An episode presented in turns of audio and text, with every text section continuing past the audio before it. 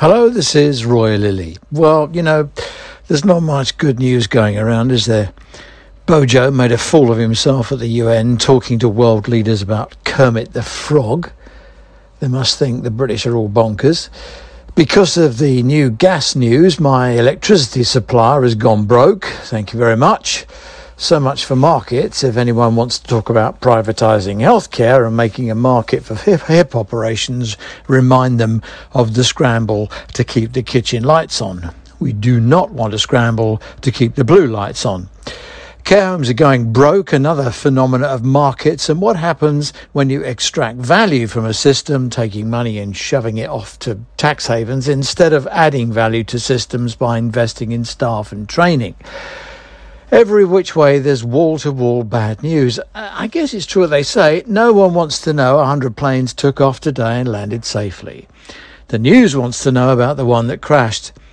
Out of the out of the ordinary events make the news. That means usually bad events because usually the world is a pretty safe place by and large and things do work.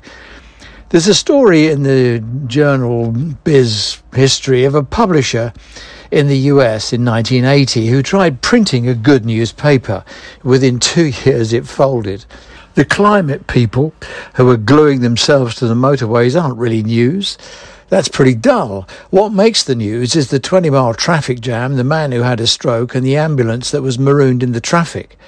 Bad news makes us curious. Could it happen to us? Be honest, who hasn't slowed down on a motorway to have a look at the pile up on the hard shoulder? So, this week I've spent time on the radio and TV talking about waiting lists, GPs having a row about how many patients they're going to see face to face, and why we've suddenly discovered a lot of patients where a cancer diagnosis has not been carried out. What I've not been asked is about the fact that primary care has done 100 million appointments during COVID. 100 million. Did you know that? No. Neither did I. Something else I didn't know 5 million people have begun elective treatment, which is about 90% of pre pandemic levels and twice the numbers this time last year. These two little nuggets are really important. They demonstrate to the public the NHS is back in business.